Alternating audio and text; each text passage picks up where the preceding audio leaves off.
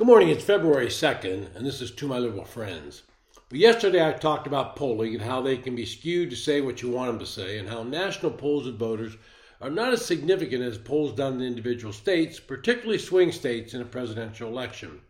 Now, I cited a Bloomberg poll in the key swing states, which showed Trump leading Biden in all of them, as compared to Quinnipiac University poll showing Biden leading by six points in a nationwide poll of voters. The point I was making is that winning a national poll might make the campaign feel good, but losing in those key swing states could actually doom a campaign, so they're more important than a national one. Now, I grew up in a heavily Democratic area outside the city of Pittsburgh. There were two steel mills within a few blocks from where my home was. It was a union based neighborhood. Those men and women were solid Democratic voters to be counted on each and every election. But as I said yesterday, Voters are moving, and that could be key to who wins the election. Take a look at a recent New York Times Siena College polling in the six closest swing states that Biden won in 2020 Arizona, Georgia, Michigan, Nevada, Pennsylvania, Wisconsin. Biden and Trump were tied at 47% among union vote, voters when asked who they'd vote for in 2024. When those swing state voters were asked how they voted in 2020, Biden won the group by an eight point margin. The union vote's especially important in Michigan, Nevada, and Pennsylvania. Somewhere between 14 and 15 percent of employees in these three states are represented by unions. Between 12 and 13 percent of employees in those states are themselves union members. The latest polling may be a surprise given that union workers are generally thought of as a strong Democratic group. They shouldn't be. Biden won union workers who reside primarily in blue states by 22 points that's according to a 2020 cooperative election study by Harvard University. Compare that with Bill Clinton's performance in 1992 when he won the national popular vote by a similar margin to Biden 20 years later. But Clinton won union members by 31%. In 2016, Trump was able to make great inroads with blue collar workers. Even in 2020, he seemed to hold that grip on non college graduate union members. But you should remember that blue collar union workers, they're a declining number. The fact is, union workers are far likelier to be in education, training, and library occupations. That's 32.7%.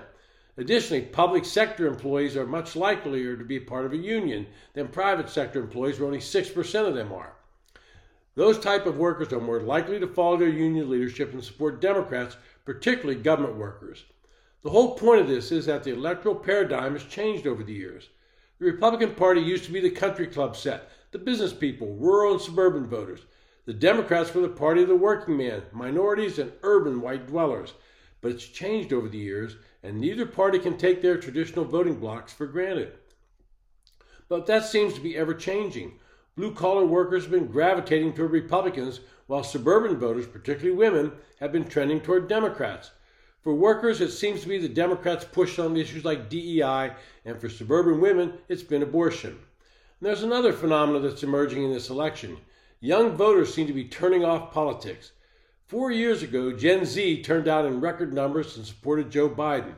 And as we approach this election, polling shows that fewer than 50% of these plan on voting, and only 38% approve of Joe Biden. That's not to say that as a bloc they're going to switch to Trump, but if they stay home in key state, it hurts Biden. Add into this equation that Zoomers, that's Gen Z, are taking the side of Palestine in the aftermath of the unprompted and violent attacks that Hamas committed last October. That's not good news for Joe Biden. This means that once again, anything can happen in November. Pollsters will try and predict the results, but many of them will be wrong again. Finally, another issue I wanted to mention there was a vote on House Joint Resolution in the House Judiciary Committee yesterday. It was introduced by Congressman Ralph Norman, a Republican from South Carolina, and it failed by a vote of 17 A's and 19 nays. And that resolution called for term limits. Every Democrat on the committee voted against it, and sadly, four Republicans voted no. They were Darrell Issa, Republican of California, Tom McClintock, Republican of California, Scott Fitzgerald, Republican of Wisconsin, and Harriet Hageman, the Republican from Wyoming. That resolution would have limited House members to three terms, or six years, and senators to two terms, or 12 years. I've gone back and forth on term limits. There are pros and cons to each side. It would take a constitutional amendment to accomplish this, and I don't see it happening in my lifetime. I would prefer age limits. We already have age minimums in the Constitution, and we should put age maximums. I would suggest an age of 75. Once you hit 75, you cannot run for Congress or the presidency. And I doubt it would ever pass since there are sufficient members over that age to prevent it from getting the two thirds majority needed in both the House and Senate. But it would be interesting to see what, how they would vote. And I think the public overall, if you want to pull that, would support some age limits. This has been To My Liberal Friends. Thanks for listening.